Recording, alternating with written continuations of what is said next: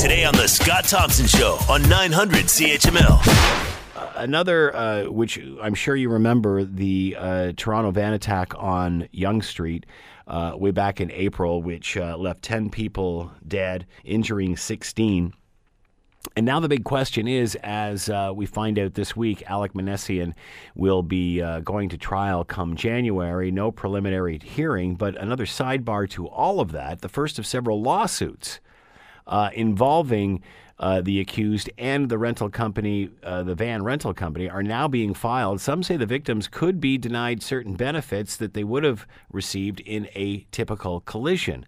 What's the difference between an accident and a deliberate attack? And how do you determine that? Let's bring in Derek Wilson, Derek Wilson Law, and is with us now. Derek, thanks for the time. Much appreciated. Thanks for having me, Scott. So, is there a difference between uh, something, an injury that may happen in a typical traffic accident, or and a deliberate attack, such as what we find uh, the accused, the alleged accused, in here? Well, I, I think the injury part and the damages are, are going to be the same, obviously. But yeah, an insurance company could take the position that uh, this person went out and intentionally uh, hit these people, and they're going to deny coverage to him. And if they do that, then uh, these people could be be in a, have a problem. I mean, if they have their own insurance coverage, um, there are things in place. They're called family protection endorsements, where they could say that this guy has now been determined to be uninsured, and they could go after that. But if you don't have insurance, uh, it could be a problem. So, whose insurance would pay in situations like this? Is it uh, the victim's insurance? Is it the van, uh, uh the company that owns the van? Is it the uh, person who drove the van? Generally speaking, the insurance goes with uh, the vehicle. So it would be he had the consent of the uh, rental company to use the car. Like I'm talking in a general scenario, um, and then that, that insurance would respond to handle the claims of a person who sued the driver of the vehicle. Now here they're going to argue, and I read the article as well, that um, uh, it doesn't extend to people who intentionally go out and try to kill people, which is what happened here, and actually he was successful, unfortunately, in some cases. So if it becomes that there's no insurance, then the only way these people have recourse is they go to their own insurance company and say that this vehicle was uninsured at the time, and they can then go under their family protection endorsement. So that's so then it would switch over from the insurance of the the van to the insurance of the person who was injured, as long as they have a motor vehicle policy. So, um, is there more of a chance of someone having an accident? Uh, I'm not sure why they would be denying coverage here in the sense that um, is there more, from a liability standpoint, is there more of a chance of this van getting in an accident, a typical traffic accident, or someone using it for such purposes? Well, that's a good question. I mean, it comes down more to social policy. Like if you look at impaired driving, impaired driving is illegal. Yet, uh, an insurance company can't turn around and if someone hits you as impaired and say we're not going to give coverage. And I think you know way back when when there was more more cases of impaired driving, that was a policy decision, and and it's more for the legislatures to say, you know what, we're not going to allow an insurance company to avoid this type of case. Because how often does it happen? It, it, it happens very rare that someone intentionally gets into a car and goes out and kills somebody, but that might take the legislature to actually make a change as opposed to the law as it presently stands. I mean, it's a very, very unfortunate situation where some of these people could be left without uh, compensation. Or the other thing the insurance company can try to do is add itself as what's called a statutory third party, which means even if they had a two million dollar policy, I don't know what their policy is, they can say we only want to pay out two hundred thousand because there was a breach of uh, a condition. Uh, it often happens when somebody who is at fault for an accident doesn't cooperate with their insurance company, where liability is a big issue, and they try to add themselves. I say try because adding doesn't mean that they can actually get down to two hundred thousand dollars. Still going to be up to a judge to decide whether that was proper or not. But that's what they're talking about in this article, and why you get this two hundred thousand dollar number flipped around because that would be the statutory minimum if they're able to add themselves successfully. So, is are, do we find ourselves in a new era here when it comes to this sort of thing? Um, what I think, and you talk to many personal injury lawyers, and I think it's actually referred to in that article about the system being broken. It's broken in many ways.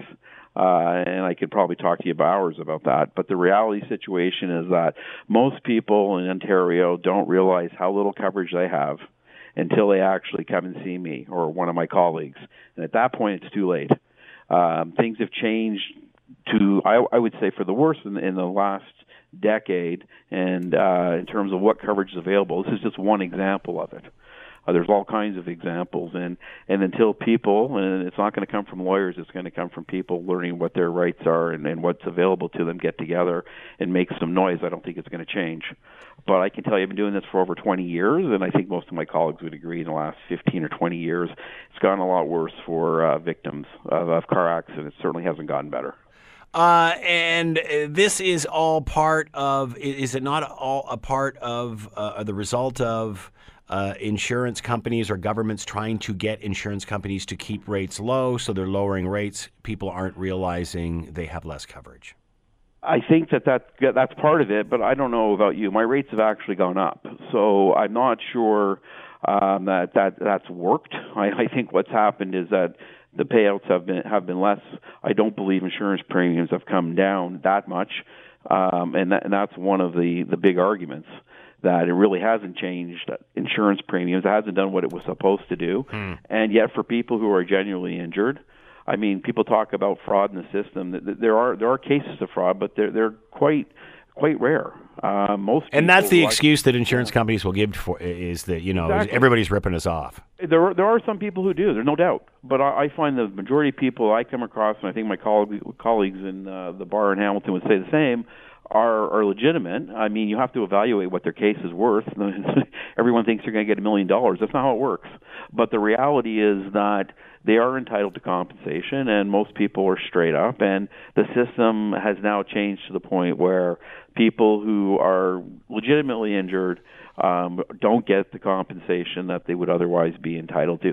And that is a reflection not of the defense lawyers or anything like that. It's got to do with the legislature uh, siding with changes that have been I, pushed upon them by insurance companies, in my opinion. Hmm.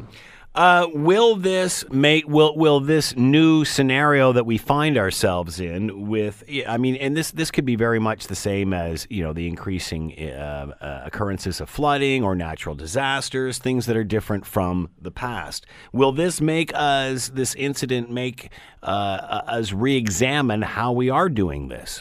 Will this point to a larger mistake a larger correction needed I, I think it should, and it, it's time I think for um, you know the government to go back and take a look at insurance and, and where it's failing, and hopefully this will be. I mean, it's unfortunate. It's a very unfortunate accident. It's unfortunate. Well, I wouldn't really, you know, a lot of people lost their life.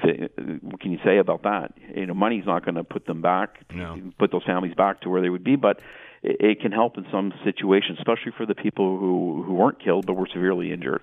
And I think it's going to cause, hopefully, the government to reflect on where our system is. We have a lot of social nets. It's a great province to live in. It's a great country to be in. But our private insurance system, in my opinion, and I'm not the first person to say it, is broken. And most people don't realize that because, again, most people, and why would they, don't know what they are entitled to or they're not entitled to until they've been in an accident because that's when it matters. But often then it's too late. We're talking, of course, about the those that lost their lives, but as you mentioned, also those that have been severely injured, some with life changing uh, I- injuries. Would the same apply to them as far as what they would receive? Yeah, I mean, in, in effect, I mean that's a whole other argument or a whole other story. I mean, what what uh, people get when they actually die in a car accident, that what their families get is is not particularly high unless there's a dependency claim, someone who is the main income earner is not bringing the income in. The cases that are actually evaluated higher are, are the people who are still alive and are going to be living with these injuries permanently, may not be able to work again, or are going to go back and work at reduced capacities, are going to have ongoing medical and rehabilitation needs that are not all going to be covered by OHIP. I mean that that's that's a big tragedy, obviously, because those people are, are going to face some big hurdles here, in my in my opinion. So l- let's create a hypothetical scenario, saying, um, you know, Bill was on the street that day, uh, got hit, got severely injured, did not lose life. What will depend on whether Bill gets money? Well, in this situation, and it's going to depend upon uh, did Bill have his own insurance coverage? So let's so let's stop there. Uh, Yeah. Would that be life insurance? Would that be like a personal injury insurance, like you would get with your company, or would that be automotive insurance? I'm talking about an auto policy Right. that would respond. It would have a provision. It's called a family protection endorsement that would respond to things like pain and suffering, Right. uh, medical care. I mean, he may have an, uh, a policy with his employer that usually covers things like limited medical benefits, and it may cover income if he has a long-term disability or short-term disability policy. It may cover things like that. But in terms of uh, the pain and suffering aspect of it um, and the medical care, a lot of that is going to come from the auto policy. And if he's a, if if he's not a driver, then that's that that option's out gone. No, it, it wouldn't be. He, if he's not, a, you could still go as long as you have that insurance. You, he could still go after. He could still, in essence, have to sue his own insurance company. It almost replaces the insurance that would have been available to him from the driver of the at-fault car or at-fault van here had that insurance coverage been available. And the reason it makes sense is that um, if someone's out driving with no insurance, I mean, here is an issue of whether this person's going to be insured or not. But if someone decides to take a car and drives and hits somebody, I mean, the government wanted people to be able to claim compensation for those injuries. They're not going to get blood from a stone. If he doesn't have insurance, likely doesn't have assets. They're not going to get it from the driver, so they can go after their own insurance company if they have that coverage. But when I say their own insurance company, I am specifically talking about motor vehicle insurance. So if you don't drive a car or you don't have insurance, you're not going to be able to do that. Right. Uh, so what about the rental company? Where are they on this? Well, I mean, it's going to take a little bit more investigation than you can tell from what, what's in the article. What, what I've seen and what I've read is they're taking the position that, well, we went through our policies and our procedures and rented the vehicle to them, and that was all, um, you know, standard. And, and I guess the issue would be, or do they have a, a greater? And I don't know the answer to this. Do they have a greater obligation to start? Um, doing checks on these people. Like I don't know, does this guy have a criminal history? Do they have to start doing that when they're renting cars? You wouldn't think it if you're renting a car to somebody, they're going to go out and, and, and kill people. I mean, that's not something that happens. Well, it does happen, but very, very rare.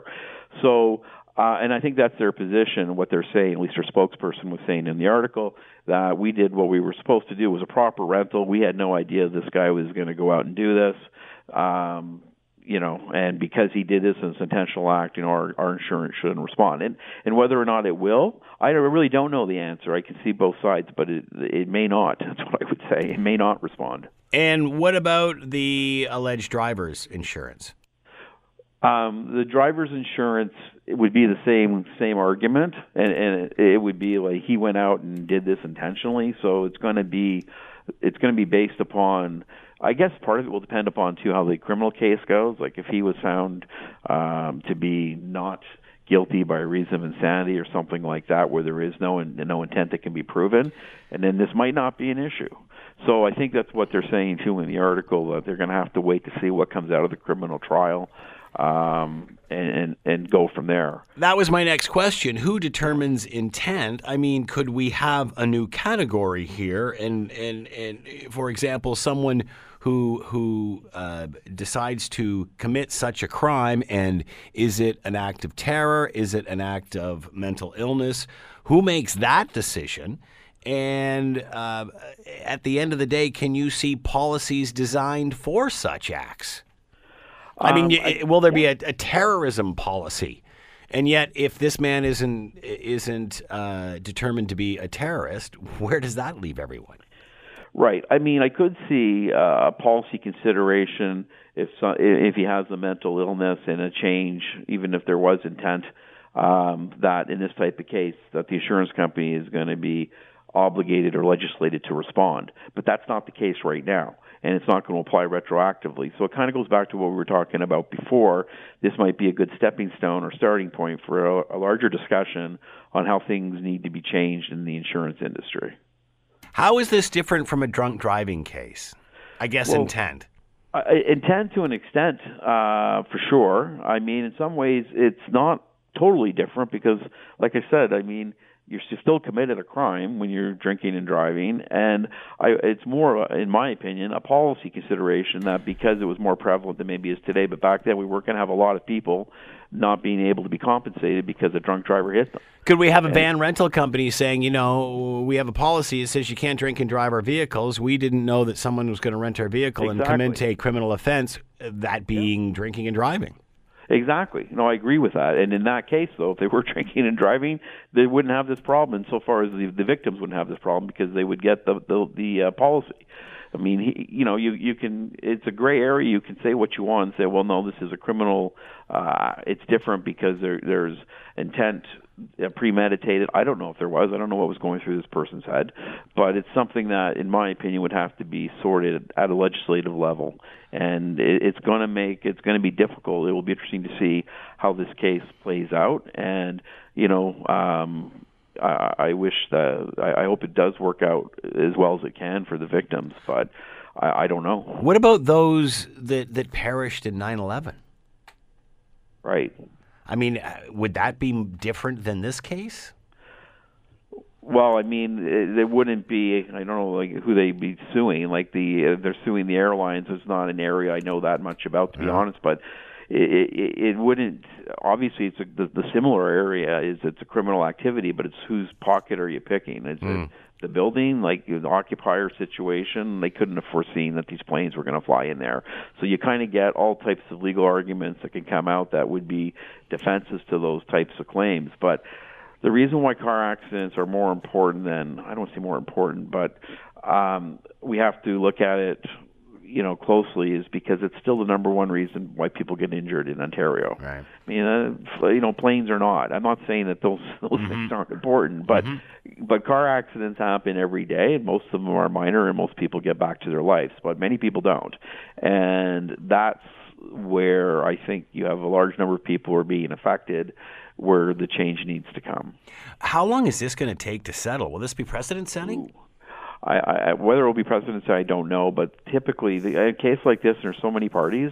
Um, it, it can take years. Uh, when I meet with clients, I usually try to tell them if, I, if all goes well, we'll have a resolution in two to three years. That's sometimes optimi- uh, optimistic, but often can be done. In a case like this with multiple parties and insurance, uh, some of these people are also very seriously injured, so you'd have to wait to understand what mm. their hmm. future is going to hold. So I wouldn't see a resolution to this type of case happening within three or four years. It could be longer. Derek Wilson has been with us. While. Derek Wilson Law talking about the first of several lawsuits against Alec Minassian, uh, the alleged Toronto van attack driver. Derek, thank you so much for the time and insight. Much appreciated. Thanks for having me. Have a great day. The Scott Thompson Show, weekdays from noon to 3 on 900 CHML.